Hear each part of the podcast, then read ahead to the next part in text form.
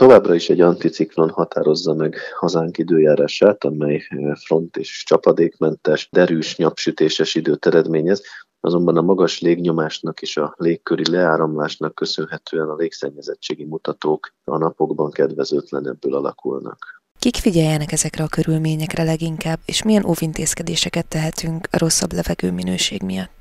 Különösen a forgalmas nagyvárosokban élő krónikus szív- és érrendszeri légzőszervi betegségben szenvedők, idősebb emberek, kismamák vagy kisgyermekes családok számára javasolt a meteorológiai, illetve a levegőminőségi előrejelzések követése. A külvárosokban, ahol a lakásfűtések jó része szilárd tüzelőanyagokkal történik, a téli időszakban általában rosszabb levegőminőségi mutatók jellemzők, mint a belső városrészekben. Ezért az itt élők éveknek a jelenlegihez hasonló anticiklonáris környezetben szintén fokozottabban kell figyelemmel kísérni a légszennyezettségi jelentéseket. Óvintézkedés gyanánt mindenek előtt törekedjünk arra, hogy egészségügyi határértéket meghaladó légszennyezettség esetén minél többet tartózkodjunk inkább zárt térben, és csak minimális időt töltsünk el a forgalmas utcákon. Ha mindenképp ki kell mozdulnunk, inkább a kevésbé forgalmas utcákat célozzuk meg, vagy induljunk el hajnalban, amikor még az autós forgalom nem kavarta fel a leülepedett szennyező anyagokat. A lakások szellőztetése szintén inkább ebben az időszakban célszerű. Porszűrő maszk viselése szintén megfontolható, különösen azoknak, akik kerékpárral közlekednek, vagy például a belvárosi forgalomban, vagy külvárosokban szabad levegőn végeznek munkát.